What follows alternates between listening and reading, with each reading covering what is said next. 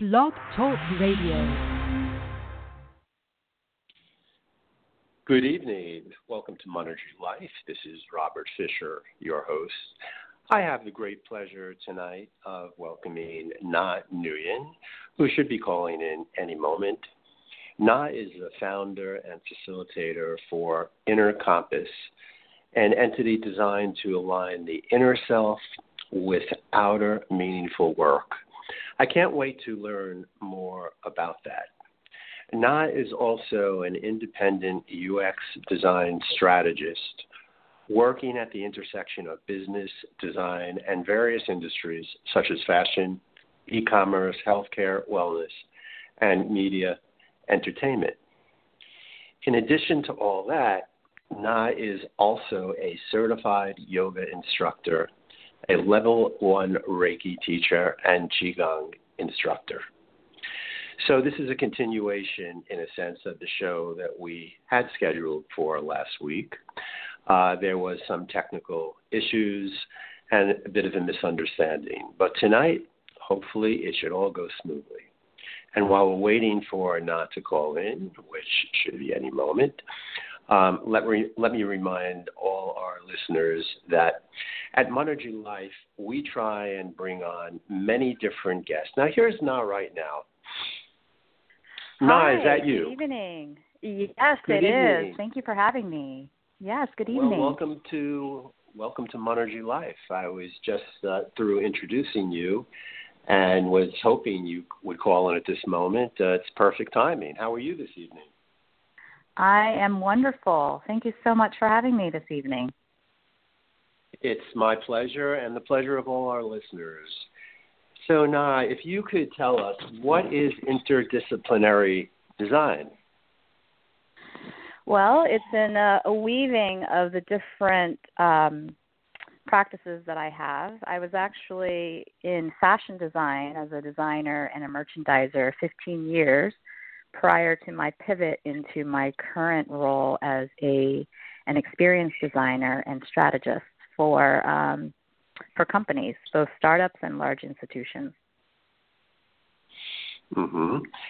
So is and, that a uh, is inter is interdisciplinary design something that one could actually study for, or one just actually becomes somebody who does that by virtue of the work that you choose? I prefer to define it as how you have positioned it as the latter, and that I don't think we should really label ourselves. One of my biggest frustration within society is that we're very easily labeled to be astute or, uh, let's say, an expert in one thing. And I'd like to consider myself as a generalist because after getting to know myself, um, I'm a perpetual student. I love learning new things and I realized that um, you know I don't want to stop learning, and I don't want to work in one particular field. And so, whether you take it as a profession or as a hobby, I think each and one of us, you know, are able to be interdisciplinary as long as you have that fire and that desire to learn and to make or break and to um, share that with the world. I, I really like that approach. In fact, uh, it, it's funny that you mentioned the concept of not labeling things because uh, I selected that as a topic for a blog post today a world without labels. Because, oh, wow. what synchronicity is that? I just love that. That we're like yeah. tapped into the same wavelength, and we haven't even spoken to each other in like I don't know, like two weeks. Yeah, yeah, yeah, yeah. And I started to write it earlier today. I haven't finished it, but it became apparent to me. I've been thinking about that a lot. Um, me too. And I, I've I've always, especially like in the last year or so, I've been really sensitive when people have tried to put me in a box and label me. In fact, I've downright cringed when it's happened, and it really I made totally me agree. wonder yeah, it made me wonder why there's such a strong predilection for people to do that in our society. Any thoughts on that? Um, I'm glad that you asked because I think I've been thinking the same thing, and I've actually been putting notes in in my phone on this topic as well. And you know, I think we're in a, a place where people want to get to know that you know whether it's a person or what is it that you read right away. And it has to do something with our impatience to wanting to know so quickly. And i think we also touched upon attention and i think we're so short on attention. We want to know things right away given how um you know modern day life and age of things around us has shaped us. So we're in a way we we can't help in a way. We're drawn to want to know and I think having a title, a label, gives that uh, knowledge right away. And I don't want to say understanding because I don't think you get to understand from a glance of things and the difference between knowledge and understanding. But we want to know. We, we want to put a label so that we can identify quickly. Right. I, I don't disagree with what you said. I have some additional thoughts on the matter. I think it has to do with people being very lazy in terms of really.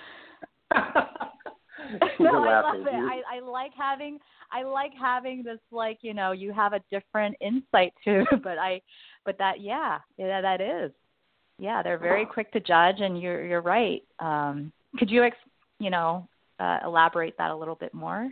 Sure. I think that you know people are um, they're inundated with what they think is such important information they need to process. Personally, I think that most of the information that people are assaulted with, probably 90% of it is completely irrelevant and it's not going to help them in their life. But nevertheless, people seem to find great importance in information today. Uh, by the way, I think that's really shifting as we speak, and I'll talk about that in a moment. But I think it comes down to if you could label somebody as say a product analyst for instance well you don't have to think anymore if when you talk about that person or when you meet them you don't have to make the effort to find out hey maybe they've evolved. Maybe they're not doing that anymore. Maybe they've shifted to another aspect of that work. So it's really laziness. And and the fact that people are inundated with a lot of worthless information that they seem to crave. I, I scratch my head about it because I don't really see that people's lives are any better by being addicted to all the information that they seem to crave. Do you? Yeah, I, I it's. I think it's also what people want for themselves. Um, you know i think we we're so looking outward to know outwardly and we, we're finding like you know the more we know the more satisfaction but then it ends up being more chaotic and leading us astray to know what truly what we want. And um i think for me back to the interdisciplinary i think it also plays into understanding the world around me and I think that's why it helps shapes my understanding by learning different things around the world that I live in. And I think a lot of it stems from curiosity. Yeah, I totally agree with you there. And I think, you know, we're living in a time where it's really dangerous to have expectations about any experience you're about to have or to have any assumptions about the people you're going to meet because they you're going to be very surprised. you know, in terms of the reality of what you experience versus what you project in advance. And I think that's something that's kind of new that's happening right now in the um, in the collective consciousness. And I don't think it was so true, say, five years ago. But I think now, because things are changing so quickly for everybody, and people are being assaulted with all kinds of projections and information that it's almost impossible to stand still in whatever you're doing. Would you agree with that? Yeah, and I think you know what you have brought up. My my immediate, um, I'd like to pose this to you and also the audience. You know, how do we filter? You know, what are the things that can we do to filter information so that we have quality information versus a barrage of information. Um, so yeah, I like to hear your thoughts on that as well. If you have any well, things I, that you have been working on. Yeah, I, I think that's a really great question, and I think initially my response to that question would be just to completely step away from being assaulted. So that means um, let's say you're going out with um, your friends or you're going out on a date with somebody. Um, you know you're going to be gone for three or four hours. And you know already where you're meeting your friends, so it's not a question of arranging that. So take the risk and leave your phone at home. And just experience what you're going to experience going to that place, having dinner, meeting your friends, having drinks, whatever you're going to do without the distraction of having to check your phone every 10 minutes. Yeah. I think that's the first step to try it and see how it feels. Uh, for some people, that's a very radical notion. I've been doing that for, you know, um, it's like a, a security blanket. Like the world is going to yeah, collapse, and they're going to have to be notified in the next four hours. You know. Uh, however, I I've been chuckled. doing that for the last year. yeah. I'm impressed. I'm very, very impressed. I got a chuckle because just the thought of that is like, you know, oh my God, I'm like going to be disconnected. And I, you're right, it is a security blanket. Um, but that's an interesting exercise to to have us challenge that. Um, every now and then, I like to have like a a Sunday with like where I just turn off the device and be device free, Mhm. um, and Mhm. that's re- relaxing. Or sometimes um, I'm also like hypersensitive, and so sometimes I end up having to turn off all the electricity in my room. And Mhm. as you mentioned the word assaulted, one of the things I've noticed is the la- the the decibel level when you attend a a bar, a lounge, a restaurant, a coffee shop. Have you noticed the the noise level that they have in these settings? Well, it varies depending on where you go and the atmosphere they're trying to create. Yeah. So the Well, I- I conditions, I, think, also. right. But I, I think it's just an interesting exercise. I mean, you know, you and I belong to the assemblage, and, and I've seen people at events who are part of the assemblage hierarchy who maybe should know better. You know, they're standing in the back after they introduce a particular speaker who they proclaim is so important, and they're completely distracted on their phone. They're not even listening. Yeah. Yeah. So you know, it's. It, I think it comes down to being present in the moment and what is going to help you to be present in the moment you're living in right now. I think we're moving in that direction. Yeah. It's uh it's even more challenging being in the city, I think. And I don't know. I haven't you know, I actually grew up in the suburbs and I'm wondering if the environment, you know, in other cities in America or other parts of the world is any different from us living here in New York City with the challenge Yeah. of um being present. Well, from what I could see from the places I visited, uh, both in the U.S. and around the world, it's not that much different anymore. mm. Okay. Uh, and in, and in fact, the addiction to you know the smartphone is only growing in less developed parts of the world because uh, their landlines aren't so efficient, and people you know they're I think they're even more addicted to it than here on a certain level. yeah. Uh, Yeah.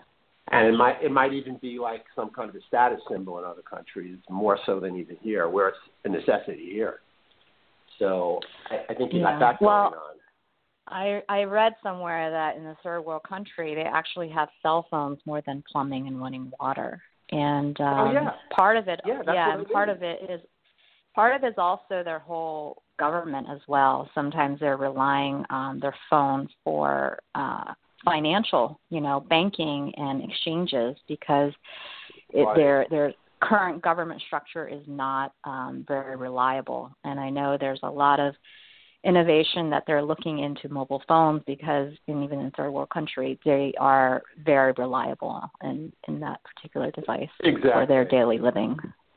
Right. Well, let's get back to you for a moment because I love the term inner compass. Tell us a little bit more about how you could suggest people to align their inner self with work they do in the external world.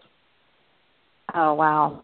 Um it's been a journey and inner compass is really about channeling inside ourselves. Um I think I was very discontent with myself for the longest time by, you know, making a certain amount of money and having a certain title in my career and fashion and everything. And I reached that point and I it was just all meaningless for me. And back in mid 2000s I it was felt like I was a zombie. The feeling is that you're alive but you're you're dead inside. That's the best feeling that I can articulate. And I wasn't suicidal or anything. And at that time, looking back, I don't think I admitted that I was very, very depressed.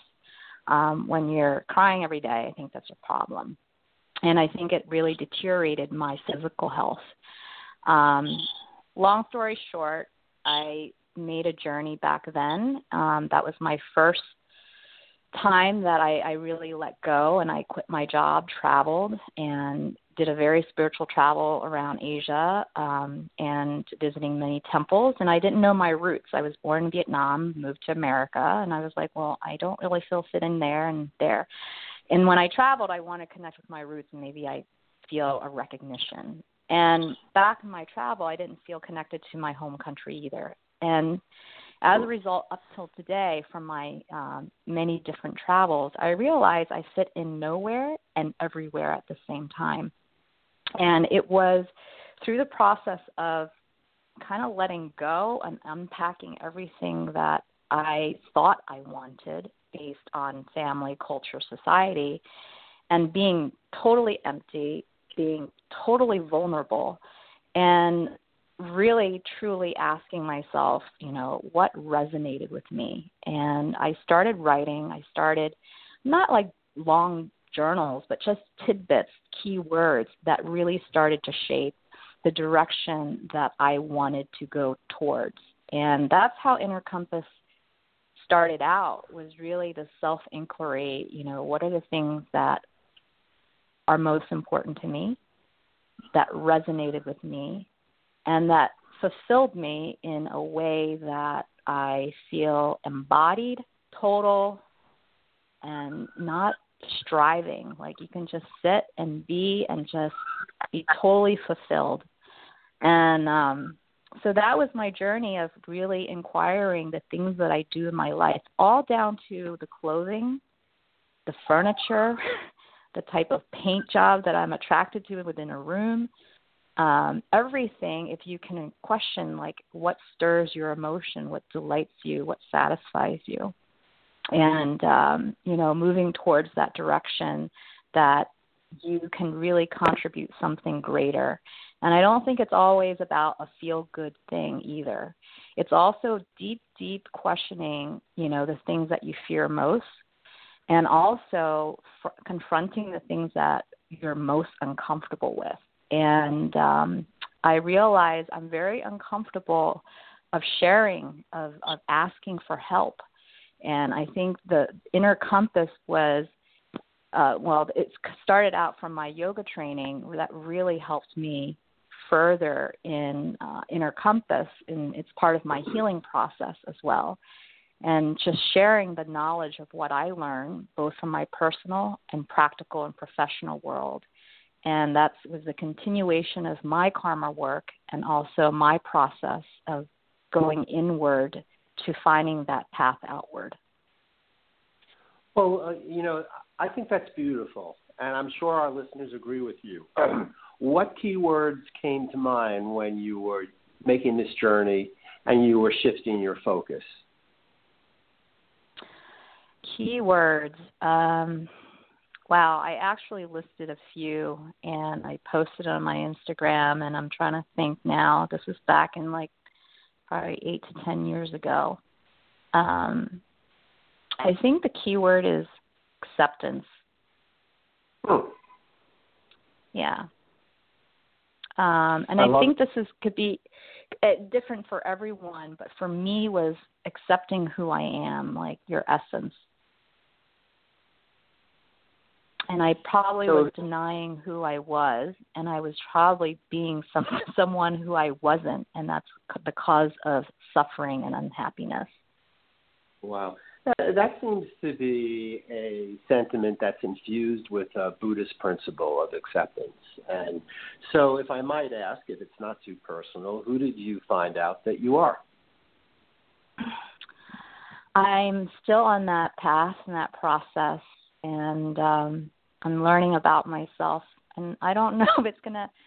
I don't think I've arrived at understanding fully who I am because I'm a dichotomy, and I actually was seeking who I was, and um, you know, for me, it's just really observing my attitude, my ego, um, what I feel, and why did I react in that situation that I did? You know, was that my mm-hmm. true me?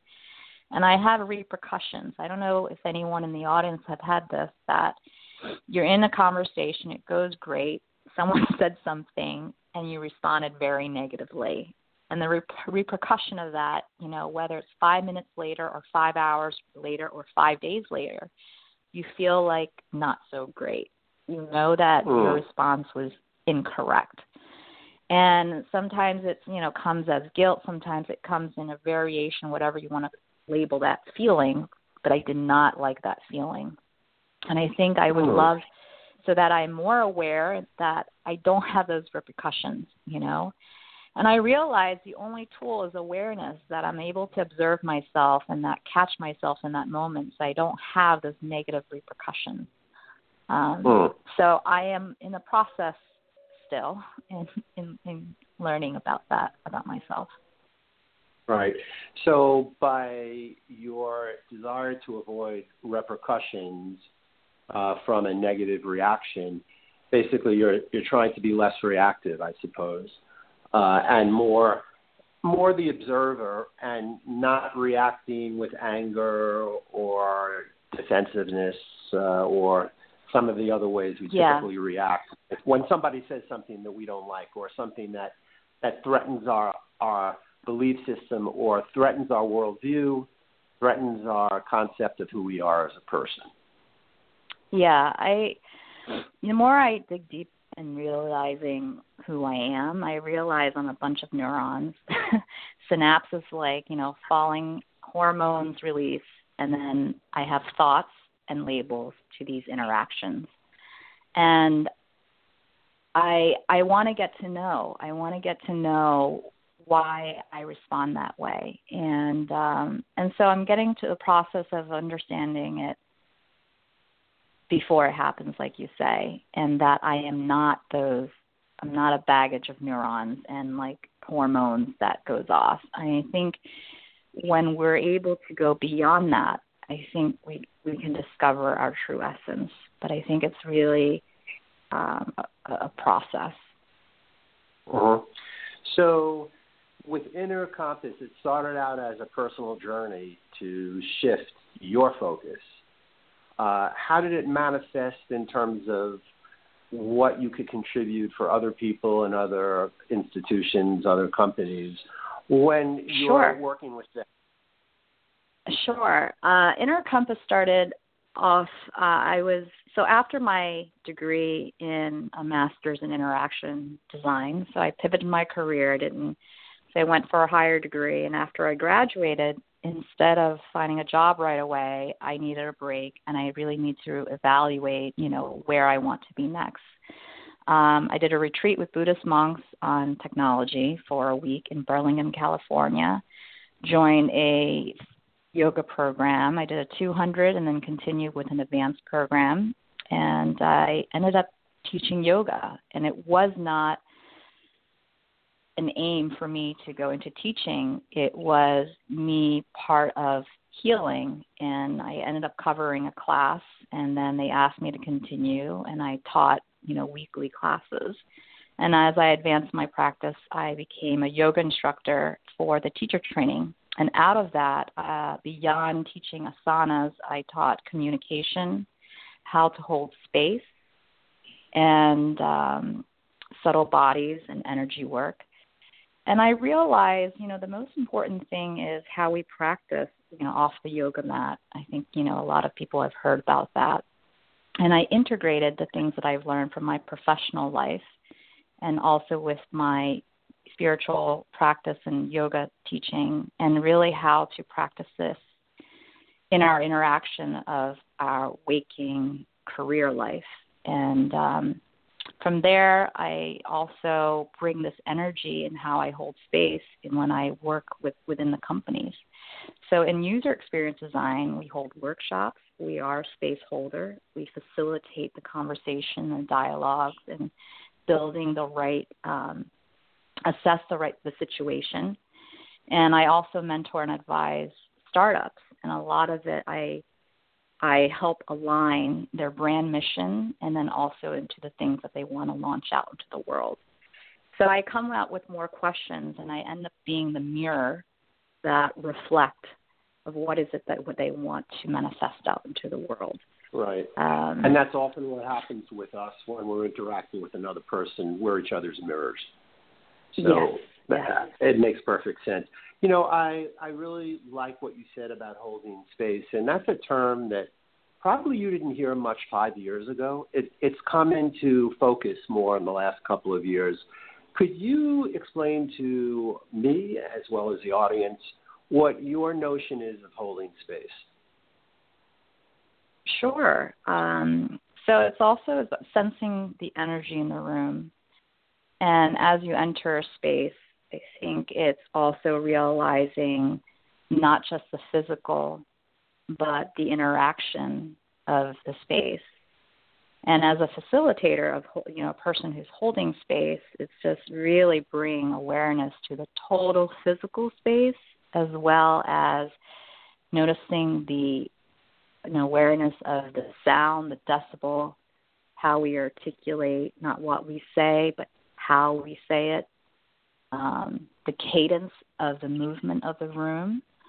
So if I was to host a place, I always, um, you know, I also am a hardware chapter lead, and when I host these events, I ensure people feel accepted when they walk into the space and um, and also as if you're a facilitator, you lead the ambiance and the the pace of that space. You know, you set. Um, I hate. I don't like to use the word boundaries, but you are a container in terms of the feeling of the room, the engagement or disengagement, and um, it's gentle nudges, and it's it's how can you create a what sort of feeling do you want to create within that space and uh, there are multiple you know ways of the way that you can design that whether it's a physical of you know chairs and pillows lighting whether um, the, the temperature and uh, sound and whether or not you're speaking one on one or you're gathering people in groups of three so that they introduce themselves. But it's really a feeling that you're offering within that space. Mm-hmm. Uh, do you often feel the urge to rearrange or augment the physical space to create a certain vibration or a certain energy in the room? Can you repeat that, please? Yeah, I was saying, do you often rearrange or augment this space to create uh, the, the, type of energy that, you, sure. that you're looking to? Um, yeah. So, so even in like you know when I have meetings, it, whether it's professional or it's like a more yoga, pra- uh, a, like a workshop that I'm doing, depending what it is, um, you know, you know, just like the physical circle is very different than like a, a square or a table. Um, you know, even in in in terms of how the energy is transferred and flow, and this is also translated into feng shui practice, the way things are, are placed.